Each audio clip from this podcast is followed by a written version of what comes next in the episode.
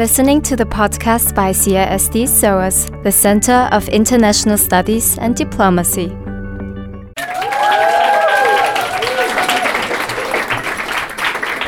And we'll see you try shouting into that, otherwise. Good don't- evening. don't- don't Is that good? Okay. Good evening. On behalf of SOAS and the Center for International Studies and Diplomacy, I would like to thank all those who joined us. And once again, we would like to thank the United Nations office at Geneva for giving us the opportunity to be here. The war in my country ended just a few hours before I was born.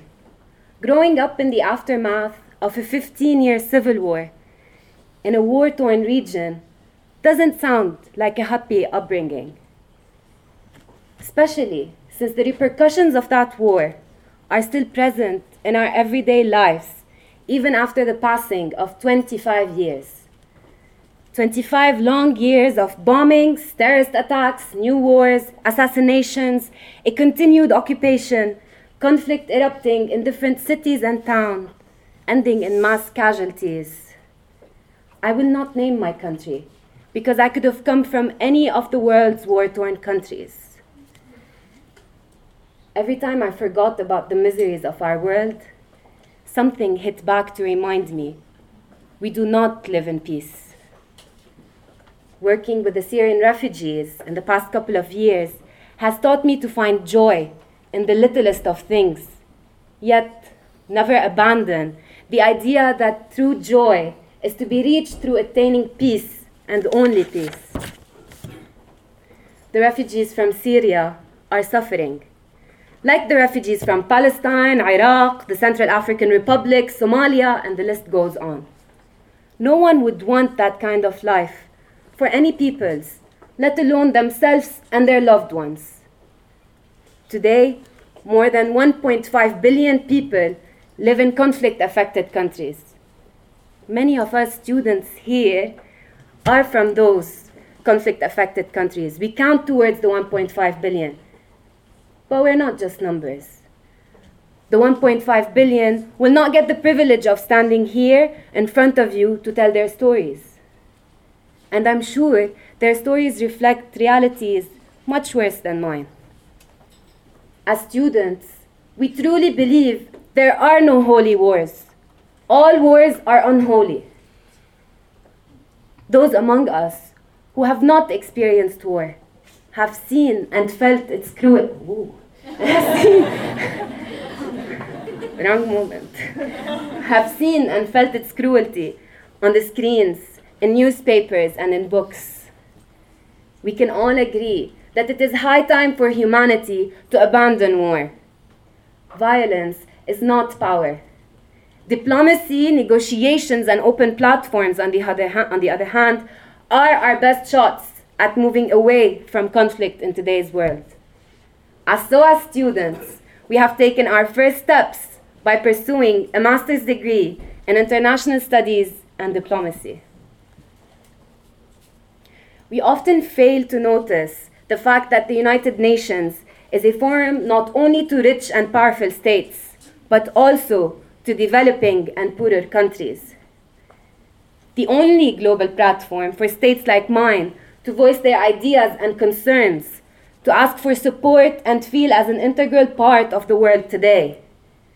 All 193 member states should be willing to become agents of change. Only together will they be able to achieve the set goals for a better future. In this very room today sit more than 90 of the brightest students from 40 different countries, giving us a glimpse at what the future may look like. We represent all regional blocs that make up the United Nations. We believe in change and we will work hard for a better future.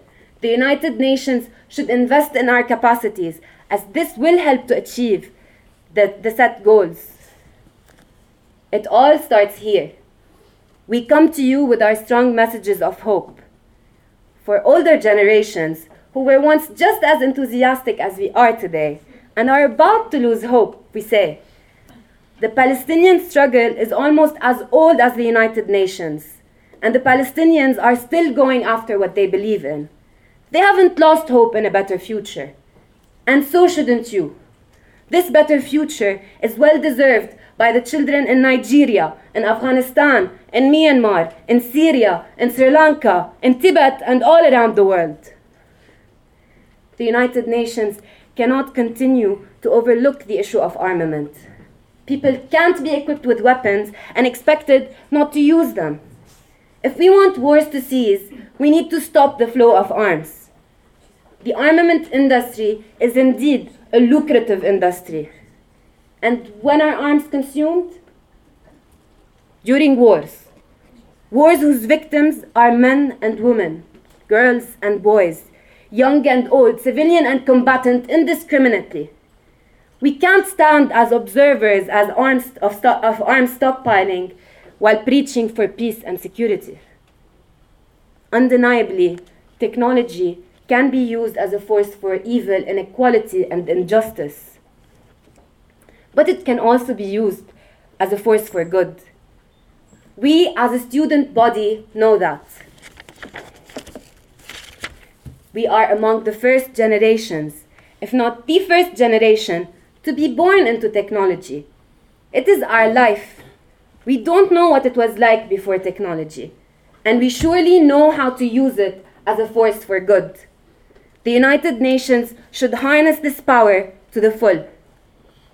For now, SOAS and its Center for International Studies and Diplomacy have offered us a safe space, a space to learn, experiment, and be prepared for the world we want to face, challenge, and change. Others have done it before us. This doesn't make us any less special. The world is our stage, and we all have important roles to play.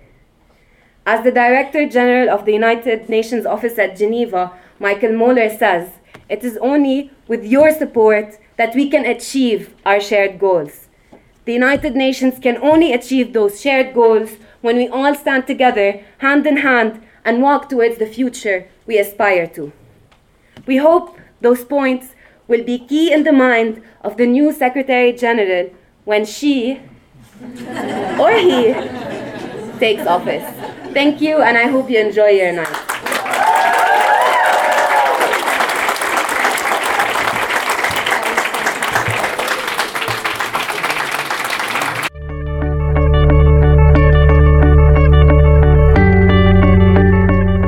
This was a podcast by CISD SOAS, the Center of International Studies and Diplomacy. Thank you for listening.